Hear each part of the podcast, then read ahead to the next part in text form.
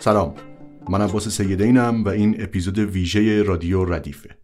رادیو ردیف کاری از خانه پایور مرکز نگهداری، پژوهش و انتشار اسناد موسیقی. هفته پیش پنجشنبه هفت دی ماه 1402 در جشن رونمایی دو کتاب تازه میزبان گروهی از مخاطبای آثار خانه پایور بودیم. دو اثر تازه لیلا خانم و زلفای یارم از مجموعه ترانه های بیرجندیه با تنظیم استاد فرامرز پایور که به تازگی منتشر شده. و امیدواریم که آثار دیگه مجموعه ترانه های بیرجندی هم به زودی آماده و منتشر بشن. انتشار این آثار بهانه خوبی بود برای ما تو خانه پایور تا دوباره با گروهی از مخاطبا دور هم جمع بشیم و به قدری جدیتر به موسیقی ایرانی بپردازیم و دربارش بگیم و بشنویم. قبل از شنیدن خلاصه ای از این مراسم رونمایی یادآوری کنم که این دو اثر یعنی لیلا خانم و زلفای یارم رو و همینطور آثار دیگه ای رو که قبلا توسط خانه پایور منتشر شده یعنی هنگام می راز و نیاز شب نیشابور افتخار آفاق و قطعه‌ای برای سه‌تار و ارکستر. می‌تونید از وبسایت خانه پایور با آدرس payvarfoundation.org بخرید.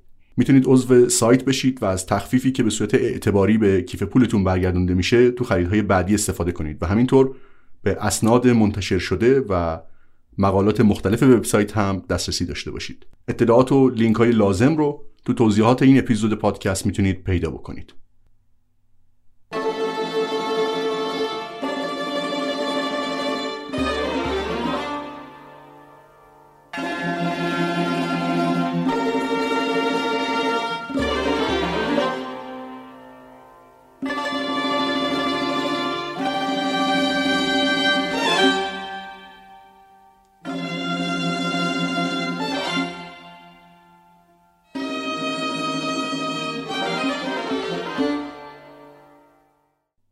جلسه رونمایی با صحبتها و خوشامدگویی فرشید نجاریان شروع شد مدیر روابط عمومی خانه پایور. بعد از ایشون آقای احسان سلیمانی ها مدیر عامل مؤسسه منظومه خرد درباره خانه پایور صحبت کردند و بعد هم علی سمتپور مدیر عامل خانه پایور گزارش کوتاهی داد از فعالیت های جاری. که خلاصه ای از صحبتاشون رو تو این اپیزود میشنوید. با این سخنرانی ها بعدش رسیدیم به ارائه مهم آروین صداقتکیش موسیقی شناس و پژوهشگر با عنوان پایور و محلی هایش تو این جلسه این بخت رو داشتیم که با خانم سیما بینا خواننده این دو اثر هم به صورت آنلاین گفتگو کنیم که بخشهایی از صحبت ایشون رو هم خواهید شنید. فرشید نجاریان مدیر روابط عمومی خانه پایور.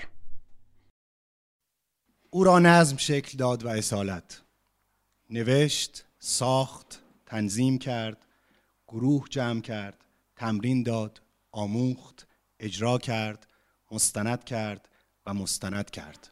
سر وقت آمد. اثر گذاشت. نواخت. حد زیبایی سنتور را رسم کرد. منتشر کرد. آموزش داد و آموزش داد. تا اوضاع در هم پیچید در تفاخر به سر وقت نبودن تمیز نبودن تمرین نکردن نظم نداشتن. در پی سراغ گرفتن بسیار برای گنجینه‌ای که او ثبت کرده است همسرش دری به روی موسیقی ایران گشود و این برگ های زرین شده در عبور زمان را از آرامگاهشان به ما سپرد. کار شروع شد. طبقه بندی، فهرست برداری، عکس برداری و قدم های اولیه برای اینکه در دسترس خواهندگان قرار گیرند. شش سال این چنین گذشته. تا امروز که هشت کتاب از این مجموعه آثار در دستان شماست. امروز خانه پایور مرکزی است برای پژوهش و سامان دادن به اسناد مرتبط با موسیقی ایران و انتشار آنها. این خانه خانه پایور با لطف و نیکبینی همسر گرامی فرامرز پایور خانواده تهرانی آزاد خانواده سمتپور خانه هنر خرد مؤسسه منظومه خرد سرکار خانم هایریزاده و جناب آقای احسان سلیمانی ها شکل گرفته و برپاست. با مهر و حمایت شما عزیزان چراغش همیشه روشن و رونقش روزافزون متشکرم یکی از حامیان خانه پایور مؤسسه منظومه خرده که مدیر عاملش آقای احسان سلیمانی ها هم توی این جلسه حضور داشتند و چند دقیقه‌ای با حاضران صحبت کردند.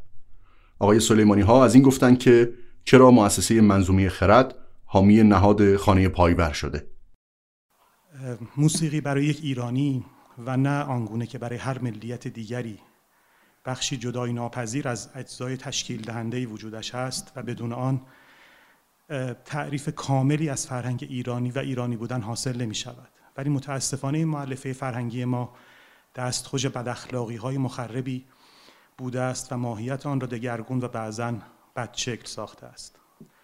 رفتار منزهی که جمع هنرمندان و کارشناسان خانه پایور با موسیقی دارند چراغ راهی است برای کسانی که دغدغه دارند موسیقی به جایگاهی که شایسته آن است بازگردد و مسیری که روشن کردهاند بر پایه تمرکز بر پرسش های دقیق است و پیامد آن فرایندی است ساخته شده بر بستر پژوهش، تعمق، کشف و مستندسازی.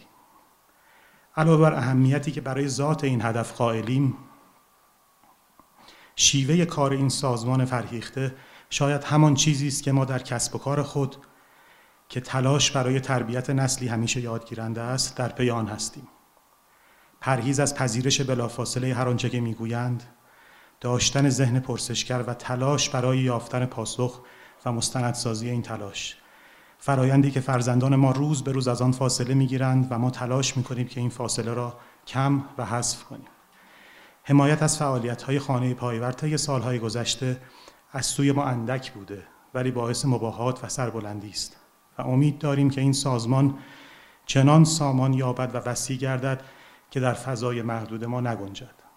سپاس از اینکه با حضور خود ما را در حمایت از دوستانمان در خانه پایور همراهی می‌کنید. متشکرم.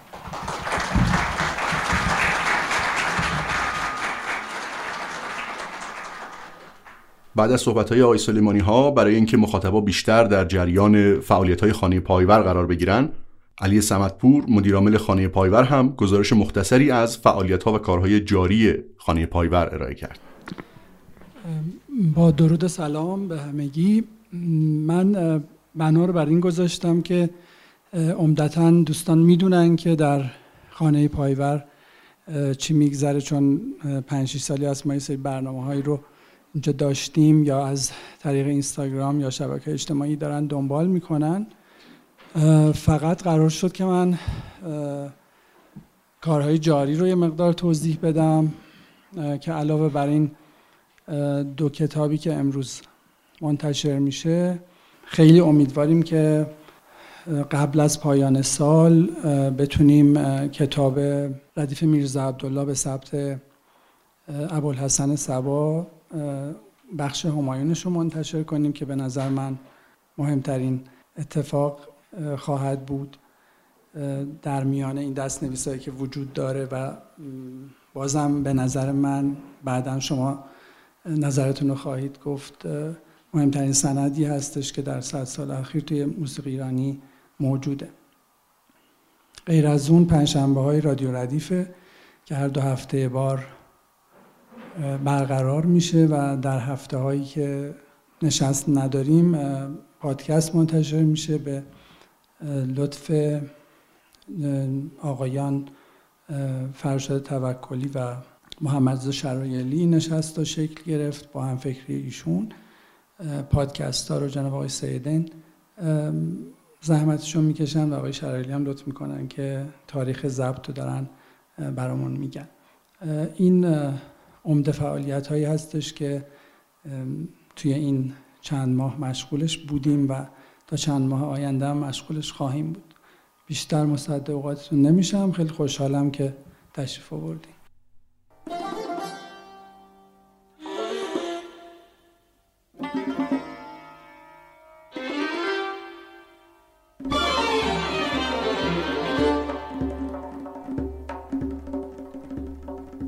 بعد از این صحبت های مقدماتی رفتیم سراغ دو اثر تازه منتشر شده.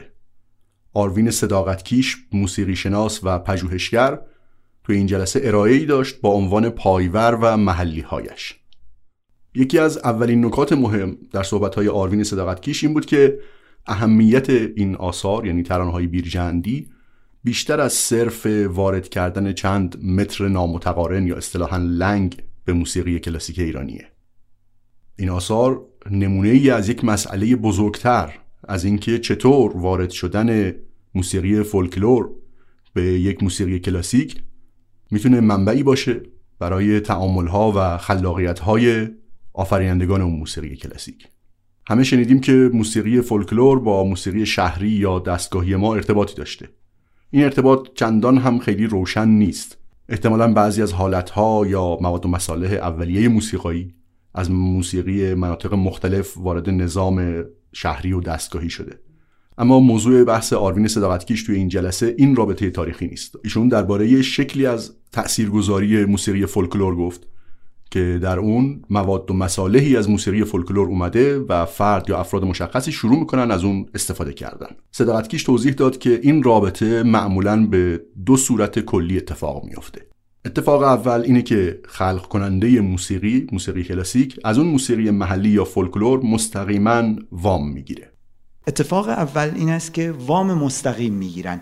در تمام فرهنگ های کلاسیکی که من میشناسمشون وقتی که یک چنین برخوردهای میان موسیقی مردمی یا موسیقی فولکلور و سنت های کلاسیک شهری اتفاق افتاده اول این وسط آمده. وقتی که فرانس لیست روی موسیقی کلی ها کار می‌کنه. کار نمی‌کنه که اونا رو برای علم ثبت کنه. اون یه ثبت علمی نیست. کار می‌کنه که بتونه یه آهنگی بر اون اساس بسازه. کار می‌کنه که بتونه اونها رو بیاره و ازشون استفاده کنه. اما تو لایه های بعدی چیز دیگه هم به قول صداقتکیش وام غیر مستقیم یا استفاده از عناصر موزیکال. ممکنه بعضی از عناصر از موسیقی هایی که با این سنت شهری یکی نیستن یا حتی ممکنه هم خانواده هم نباشن وارد موسیقی کلاسیک میشن و ابزاری میشن برای آفرینش و خلاقیت. نکته مهم درباره این آثار یعنی ترانه های بیرجندی به گفته صداقتکیش اینه که هر دوی این اتفاق ها افتاده و به قول ایشون جزء معدود نادر و ممتاز دفعاتیه که این اتفاق تو موسیقی کلاسیک ایرانی پیش اومده. آروین صداقتکیش در اول صحبتهاش یک روند تاریخی رو شرح داد. از اینکه چطور از دهه 1320 به تدریج توجه ها به موسیقی فولکلور بیشتر شد. از حدود سالهای 22 و 23 مجموعه های منتشر شد که کارشون گردآوری این گنجینه پراکنده موسیقی فولکلور بود. البته از حدود 1300 این کار شروع شده بود که مشهورترین نمونهش هم توی این دوره کار ابوالحسن سباس که یک آثاری رو از موسیقی گیلان آورده بود و این آثار داشت کم کم ضبط می‌شد شنیده می‌شد و مورد توجه قرار می گرفت اما از 1320 این روند یه خورده نظاممندتر میشه. 1323 اولین مجموعه از آثار موسیقی فولکلور منتشر شده. لطف الله مبشری یک مجموعه از آهنگهای محلی رو منتشر می‌کنه که دفتر اولش به اسم ترانه های ساحل مازندرانه. و بعدتر با یه فاصله زمانی دفتر دومش منتشر میشه که از موسیقی گیلانه چند سال بعد از این کتاب 700 ترانه از ترانه های روستای ایران منتشر میشه توسط حسین کوهی کرمانی علاوه بر اینا سال 1327 یک مجموعه بر اساس ترانه های محلی توسط گریگوریان منتشر میشه که آهنگساز، رهبر ارکستر و معلم بزرگ موسیقی کلاسیک غربی توی ایران بوده. گریگوریان توی این مجموعه یه تعدادی از ملودی های محلی رو که میشناخته برای کور چهار صدایی تنظیم می‌کنه. این یعنی توی فاصله سالهای 23 تا 27 یک مجموعه ای از ثبت های به قول صداقتکیش فولکلوریستی منتشر میشه بعد از اینم کسایی که موسیقی کلاسیک غربی کار می‌کنن تو ایران سراغ این مجموعه ها میرن اما تا حدود دهه پنجاه به ندرت استاد موسیقی ایرانی رو می‌بینیم که از ملودی های محلی استفاده کرده باشه. عمده استفاده ها از موسیقی فولکلور کار آهنگسازی موسیقی کلاسیک غربی در ایران بوده. این روند هست تا دهه پنجاه اوایل دهه پنجاه سیما بینا تو برنامه گلهای صحرایی از بخشی از آهنگهای فولکلور استفاده می‌کنه که توی هیچ کدوم از این مجموعه هایی که اسم بردیم و قبلا منتشر شده بود نیست. تقریبا همه اون آثاری که قبلا منتشر شده بود از گنجینه موسیقی فارس یک بخشهایی از جنوب ایران و گاهی هم غرب ایران و تقریبا هیچ چیزی از خراسان توی اون مجموعه ها نیست. تو اون کتاب 700 ترانه حتی از موسیقی کرمانی هست اما از خراسان نیست. و از اینجاست که به تدریج آثاری به اسم محلی بیرجندی توی برنامه های رادیو شنیده میشه. خب نقل کردیم که یکی از اولین برخوردهایی که موسیقیدانه کلاسیک با موسیقی های فولکلور می‌کنن وامگیری مستقیمه. اما به گفته صداقت کیش یک استثنا هم داریم و اون ابوالحسن سباست. ولی یک استثنا هست که هر جا تو موسیقی ایرانی کم میاریم و دنبال استثنا میگردیم باید رفت سراغش اون سباست. بنابراین دو مدل وجود داره برای برخورد با گنجینه موسیقی محلی یا فولکلور در تاریخ معاصر یعنی از قرن چهاردهم حالا قرن 15 هم که یه خورده تازه وارد شدیم در قرن چهاردهم. یکیشو من اسمشو گذاشتم مدل سبا و دیگری مدل گریگوریان. مدل سبا تأثیر پذیری از حتی آهنگ هاست. سبا فقط تأثیر پذیری از آهنگ هاست از عناصر موزیکال نیست. حالا فرق اینا رو هم بهش خواهیم رسید. یعنی چه؟ یعنی اینکه سبا رفته است در گیلان گشته چیزهای بسیاری دیده ثبت کرده یاد گرفته ولی زرد ملیجه خودش درست می‌کنه. گوش که می‌کنین تمر دشتی گیلکی می‌دهد. یعنی چی؟ یعنی سبا تأثیر اون رو جذب می‌کنه در جانش و خودش مثل یک گیلک می‌سازد. او نیازی نداره چیزی رو بیاره و تنظیم کنه. او خودش تبدیل میشه. به اون مردمان و صاحب اون فرهنگ. مورد دوم مدل گریگوریانه. اونها ملودی ها رو می‌خواستند برای اینکه با یک تنظیمی که در موسیقی کلاسیک غربی امکان پذیر بود با یک بستر چهار صدایی عموم، عموما هموفونیکی بتونن ملودی رو به زبان خودشون در بیارن و یک چیزی بسازن که توی اون به اصطلاح زبان فرهنگی موسیقایی خودشون قابل اجرا باشد. بنابراین تنظیم می‌کردن. این ملودی ها هم راه به این موضوع می‌داد برای اینکه از لحاظ فواصل و همینطور از لحاظ انحنای ملودی و باقی چیزها پیچیدگی ها کار باهاش یه مقداری ساده تر بود از مثلا چین و شکن بسیار پیچیده تر شاید در یک گوشه ردیف یا چیزهایی از این قبیل. در ضمن از طرفی همیشه می‌خواستن یک کار ملی بکنن. این لغت ملی رو یادتون باشه. این اصطلاحی است که در اون دوره هم به کار میره هم فوق العاده مهمه. همیشه از طرف همکاران موسیقیدان کلاسیک ایرانیشون در مزان اتهام بودن و این تعنه بر اونها زده می‌شد که شما دیگه ایرانی نیستید. شما فرهنگ خودتون رو فراموش کردید. اونها می‌خواستن یه کاری بکنن. بنابراین اینو برگزیدن.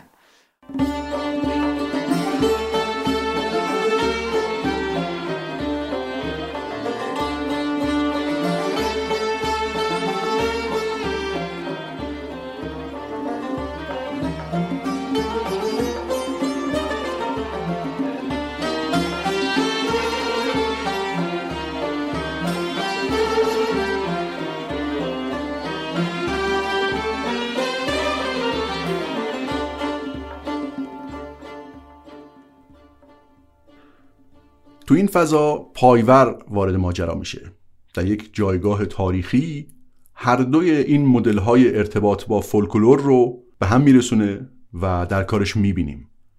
هم مدل تنظیم کردن و هم استفاده به عنوان منبع الهام و استفاده از عناصر موسیقایی.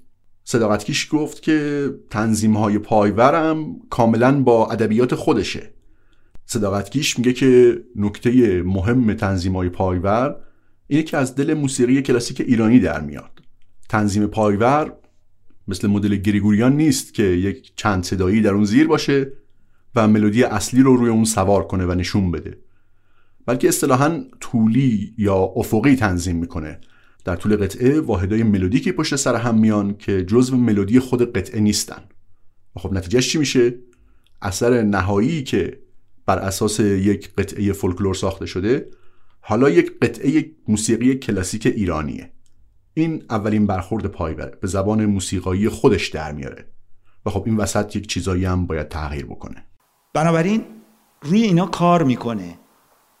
کاری که می‌کنه مفهوم تخریب نمیده. نکته اینجاست. فرق او به عنوان آهنگساز بزرگ با من ناشی اینه که او وقتی کار می‌کنه شما احساس می‌کنین زیباست. تغییر میده احساس می‌کنین بجاست دست می‌بره احساس می‌کنین همینه غیر از این نمیشه با کار دیگه ای کرد. و در نتیجه اون قسمت اول تنظیم رو به کمال انجام میده.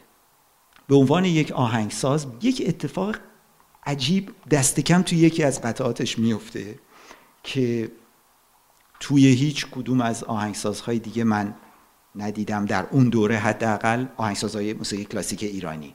یا اگرم بوده انقدر به ندرت است که در چشم پیش چشم من نیومده حداقل.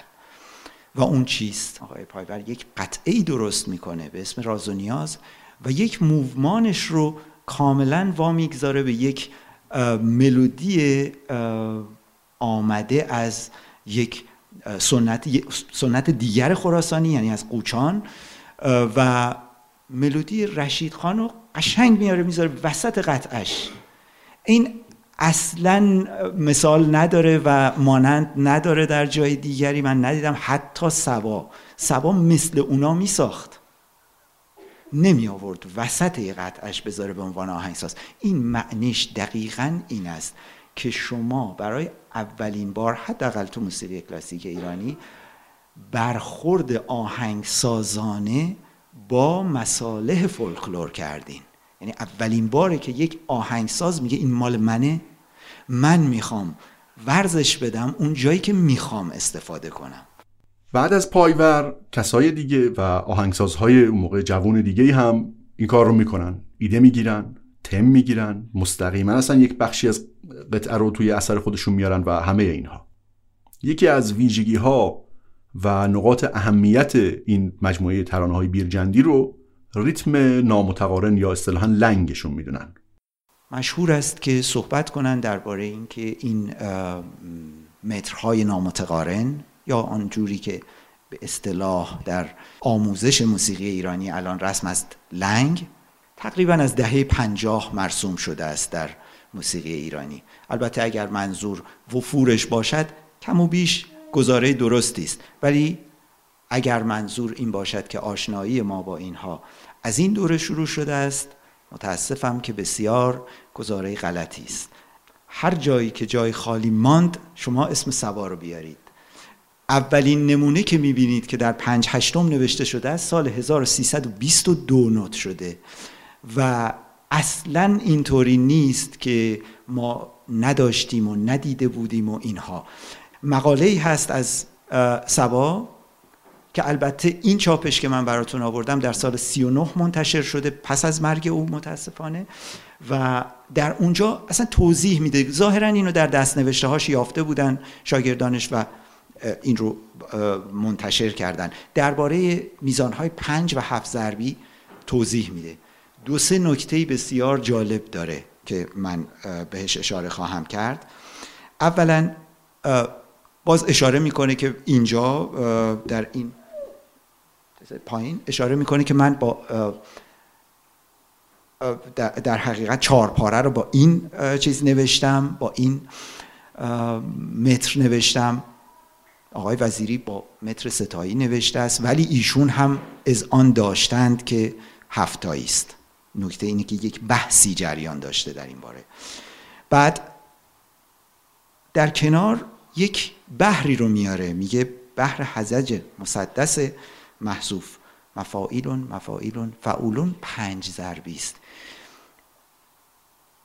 اگر امروزی باشید حتما اینو هفت ضربی میشنوید. آقای سبا ابوالحسن سبا اینو داشته عین لیلا خانم میشنیده.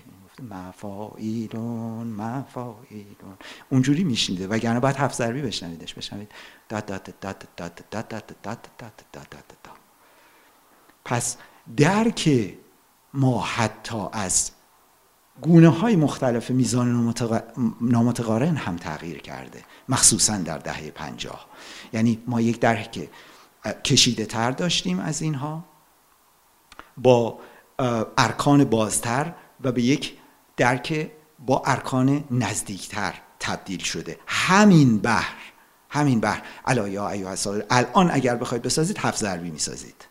یعنی بخواید خیلی دم دستی حرکت کنید روش. لیلا خانم اولین قطعه از مجموعه ترانه های بیرجندی خرداد سال 54 اجرا شد.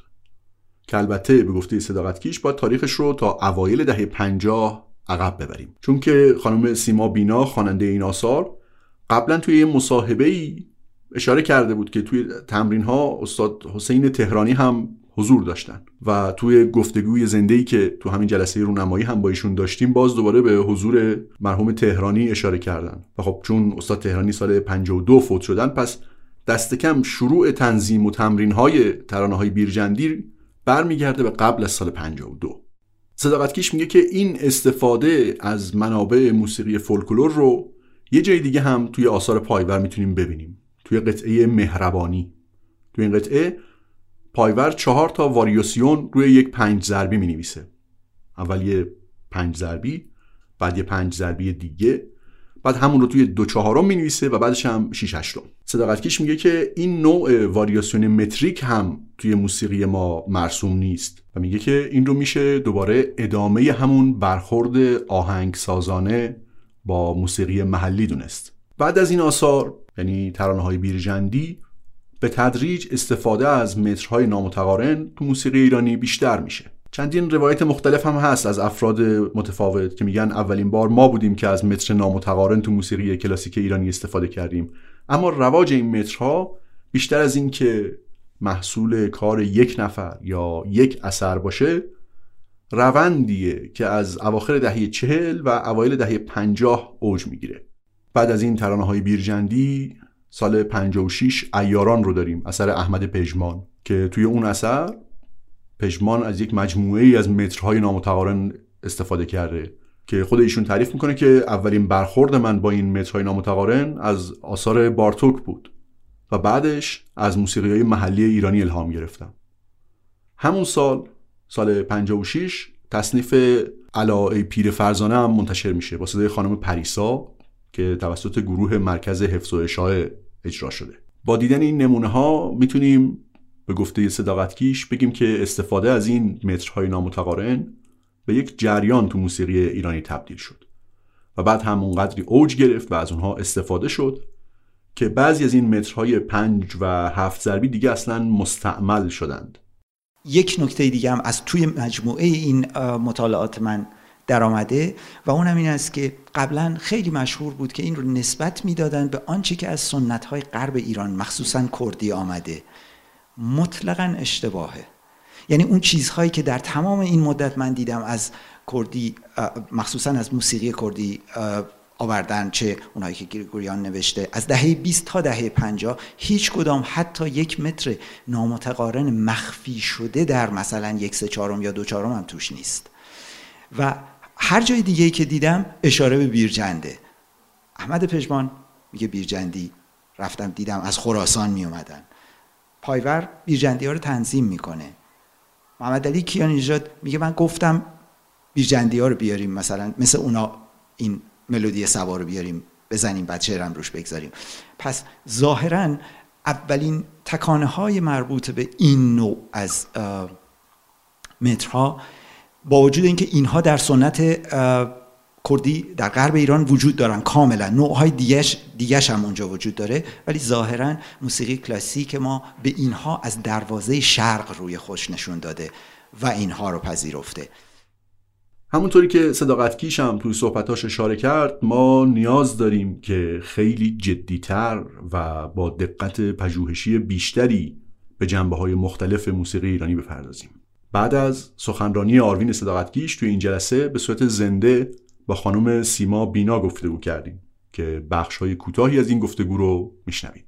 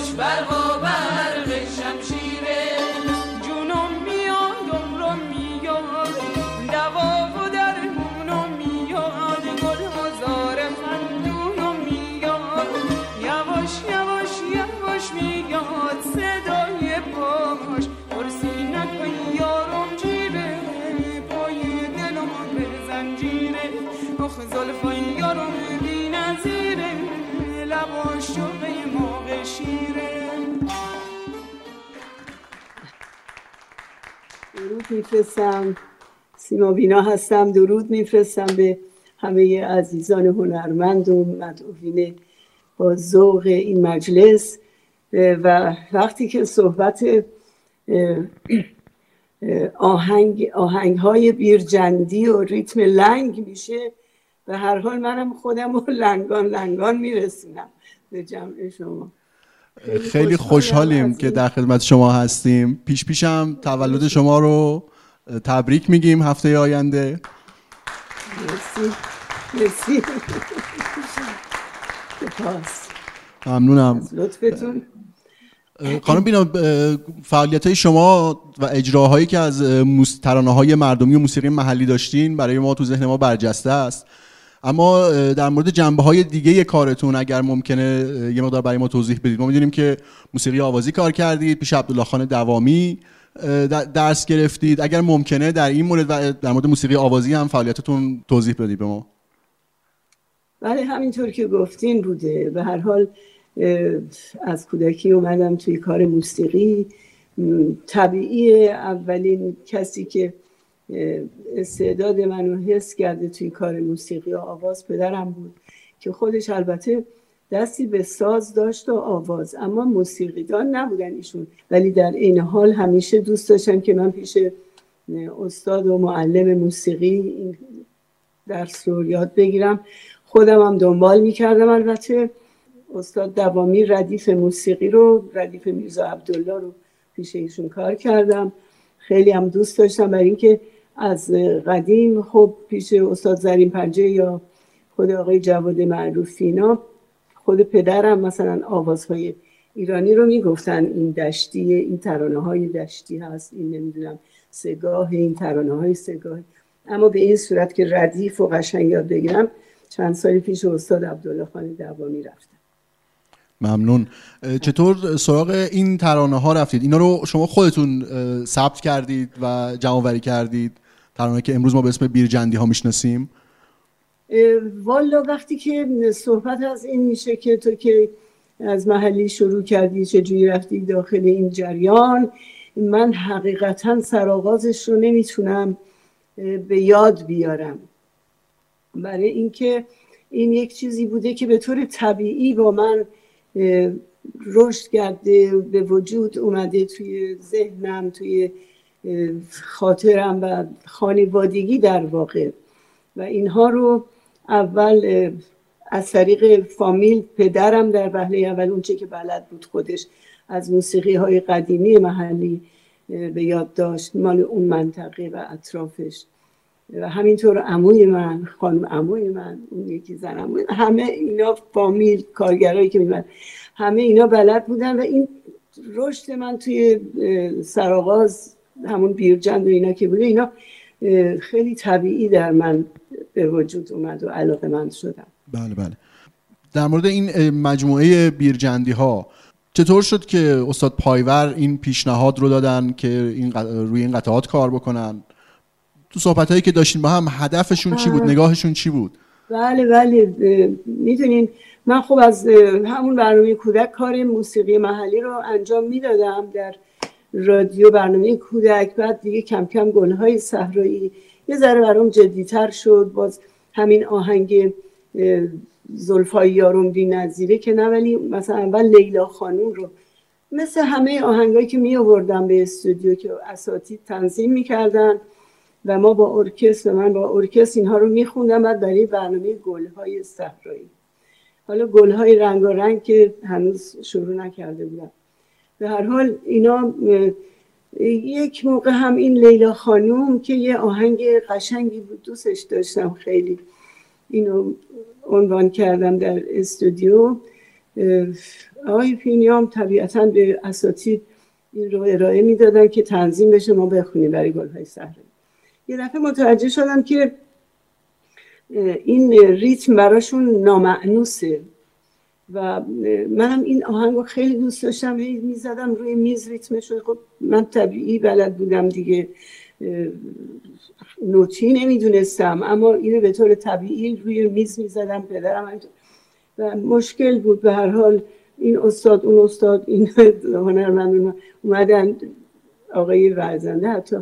به هر حال کلنجار می‌رفتن روی این ریتم ناآشنا در موسیقی کلاسیک ما نمی‌دونم تا اون موقع. بعد به هر حال یه دفعه اینو با آقای جواد معروفی هنرمنده که ارکستر گلها رو تنظیم می‌کردن بردن این نوت رو مطالعه کردن و یه مجموعه نوشتن با ارکستر. بعد بردن خب بیا موقع که قطعه قطعه ما اینو تیکه تیکه ارکستر خیلی سخت اینو هماهنگی داشت که بزنه با این ریتم لنگ. در هر حال یه چیزی بود که به طور طبیعی این چون توی موسیقی منطقه جنوب خراسان و اون طرف ها همینطور ادامه داره. حتی رقصشون به همین ریتمه من عادت داشتم ولی برام عجیب بود. بالاخره تیکه تیکه و نوت خیلی بالا صدای بالا گرفته بودن که این راحت تره برامون بزن. حالا خوندیم اجرا کردیم ولی اصلا راضی نبودم. هی دنبال این بودم که این قطعات رو یه طوری بالاخره به دلخواه اجرا بکنم. آقای پایور که گاهی به رادیو میمدن سر می‌زنن ما کارامونو با استاد پایور در واقع بودیم همون موسیقی سنتی ترانه های قدیمی. در تالار وحدت اجرا می‌کردیم. برنامه هایی داشتیم مثلا به مناسبت هایی که ایشون دعوت می‌کردن و اینا. ولی در رادیو وقتی که این گله و این دلخواه منو دونستن توجه کردن به این ریتم لنگ. گفتم این جالبه خیلی و اینو کنجکاو شدن خودشون. خودشون هم کنجکاو شدن چون که با آقای حسین تهرانی هم کار می‌کردن اوائل من یادم میاد که آقای حسین تهرانی وقتی که این ریتم رو گرفت چقدر خوشحال بود. یعنی می‌گفت اه عالی اصلا یک کار تازه یک تلاش و یک چالش خوبی پیش اومده. ریتمای دیگه عادی همیشه نیست. برای من خیلی جالب بود این موضوع. من برام طبیعی بود این ریتم. ولی خلاصه بعد آقای پایبر کنجکاو شدن که خب دیگه چی از این اون ارکستر رو افراد گروه که قدیم من گفتن دیگه سیما جان تو خود از این آهنگا نیار. گفتم چشم. ولی آقای پایبر این ریتم رو استقبال کردن و هرچی از این قبیل آهنگ هایی داشتم که کم نبود همه رو دوست داشتن که تنظیم بکنن و هر وقت می‌رفتم که بیرجن میمدم خیلی کنجکاوانه و خیلی کنجکاو و مشتاق. سیما چی داری بیا بشین ببینم. که آخرین کاری که اتفاقا با آقای پایبر انجام دادم عزیز دوستت میدارو بود. که اونم خیلی. و دقیق اونا رو علاقه مند شدن که می نوشتیم و بعد از اون برنامه های کنسرت گذاشتن در تالار رودکی. که با اون برنامه های بومی که میذاشتن ما اجرا می‌کردیم. یه سوالی. آیا فرصتی پیش اومد که مردم مثلا توی بیرجند این اجراها رو بشنون؟ شما برخوردی داشتید که ببینید واکنششون یا نظرشون در مورد این اجراها چیه؟ حقیقتش این که من بعد از اینکه توی این مقوله بیشتر وارد شدم و خودم هم بیشتر اهمیت این موسیقی رو پی بردم. یه دفعه از همین برنامه هایی که اجرا کرده بودیم در تالار رودکی لیلا خانم و اینا رو وقتی اومدم از سالن بیرون یک هنرمند یک کسی خارجی هم بود نمی‌دونم کجا ایرانی نبود از مدعوینی که اومدن بعد از کنسرت منو دیدن گفتن سیما خانم بینا شما چرا این کارا رو با خود ساز محلی انجام نمیدیم. موزیسین بود بود بعد من می‌گفتم که هنوز اون موقع خیلی دست خودم نبود کارا و همینی که من با آقای پایور اجرا کردم این خیلی خوشحال بودم که خودشون هم دوست داشتن این کنسرت میذاشتیم. سیدی گفتن شد تو به توبه اینا رو ضبط کردن اینا و کار ندارم. ولی خودم هم به این سر افتادم. چون که موسیقی محلی رو تا وقتی با سازهای ارکستری بود خود محلی ها اونقدر درک نمی‌کردن یا اونقدر عکس عمل نشون نمی‌دادن حقیقتش. دوست داشتن شاید میشنیدن. ولی من بعد از اینکه اینها رو با سازهای محلی اجرا کردم دیدن این موسیقی خودشونه با اون خوشحال بودن. اونو میخوندن دو مرتبه. و اتفاقا با همون شعرا و فرمی دو بیتی هایی که خودم انتخاب کرده بودم من دو بیتی ها رو انتخاب می‌کردم از توی خود مردم. و مناسب باشه بله. بعد از اینکه خودم انتخاب می‌کردم دو بیتی ها رو سعی می‌کردم اون چه که به اون آهنگ میاد یا دوست دارم انتخاب کنم. و بعد می‌دیدم که با همون دو بیتی ها محلی ها می‌خونن دوست دارن عکس عملشون میدن موسیقی خودشونه زندگیشونه. اونجوری بیشتر عکس عمل دیدم از مردم ممنونم. خیلی خوشحالیم که امروز توی این روز مهم برای ما برای خانه پایور تونستیم شما رو هم در جمعمون داشته باشین. خیلی متشکر که وقتتون رو به ما دادید. امیدوارم که ما بتونیم دینمون رو نسبت به این آثار ادا بکنیم. قربان شما. خیلی من خوشحالم که اینا به این صورت این کارهای اساتیدمون به خصوص آقای فرامرز پایور که چقدر عاشق موسیقی بودن و پرکار بودن و علاقه من کنجکاو به همه ریتم ها و کارهای تازه‌ای که بیارن توی کارشون و همینطور یادم نمیده که چقدر منو تشویق می‌کردن سر این کار و از هنرمندای قدیمی همیشه یاد می‌کردن روی صحنه می آوردن قدردانی کنن از سازشون. اینا همه و این هنرمندایی که اینقدر با ارزش هستن در تاریخ موسیقی ما. یک چنین بنیادهایی مثل بنیاد خانه پایور که الان درست شده این آثار ثبت میشه یادگاری میمونه جاودان میشه کسان بازوق اینطور میشینن میشنون یا می‌خرن یا می‌خونن. وارد میشن به کلامش به بیانش به معنیش. خیلی از این بابت من قدردانی می‌کنم و امیدوارم که از این بنیادها و ابتکارها خیلی زیادتر باشه. همینجا از همه افراد هنرمندی که در این بنیاد خدمت می‌کنن کار می‌کنن به نوبه خودم قدردانی می‌کنم. شما رو به خدا میسپارم. خیلی ممنون. متشکرم. خدا نگهدار.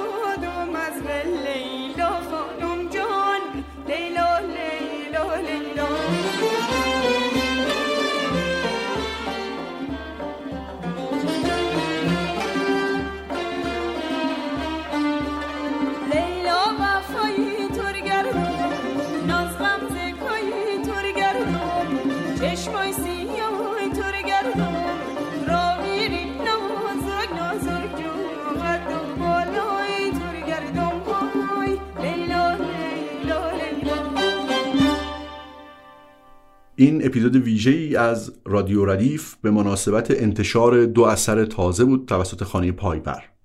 خانه پایور مرکزی برای نگهداری، پژوهش و انتشار اسناد موسیقی. این مرکز کارش رو با آثار و اسناد باقی مونده از استاد فرامرز پایور شروع کرده. تا امروز هفت اثر از بین آثار ساخته و تنظیم شده توسط استاد پایور منتشر شدند. هنگام می، راز و نیاز، شب نیشابور، افتخار آفاق و قطعه‌ای برای سه‌تار ارکستر که حالا لیلا خانم و زلفا یارم هم به این مجموعه اضافه شدند. به وبسایت پایور Foundation سر بزنید می‌تونید اونجا عضو بشید و این آثار و محصولات دیگه خانه پایور رو خریداری کنید با عضویت در سایت می‌تونید به تصویر اصل اسناد آثاری که خریداری کردید هم دسترسی داشته باشید و همینطور از تخفیف اعتباری که با خرید از سایت به کیف پولتون برگردونده میشه می‌تونید توی خریدهای بعدی استفاده بکنید. اپیزود بعدی رادیو ردیف ادامه فصل دوه که محمد رضا شرایلی در فصل دو تاریخ ضبط موسیقی در ایران رو مرور می‌کنه و نمونه های دست اولی رو به تناسب برای شنیدن در اختیارمون می‌ذاره.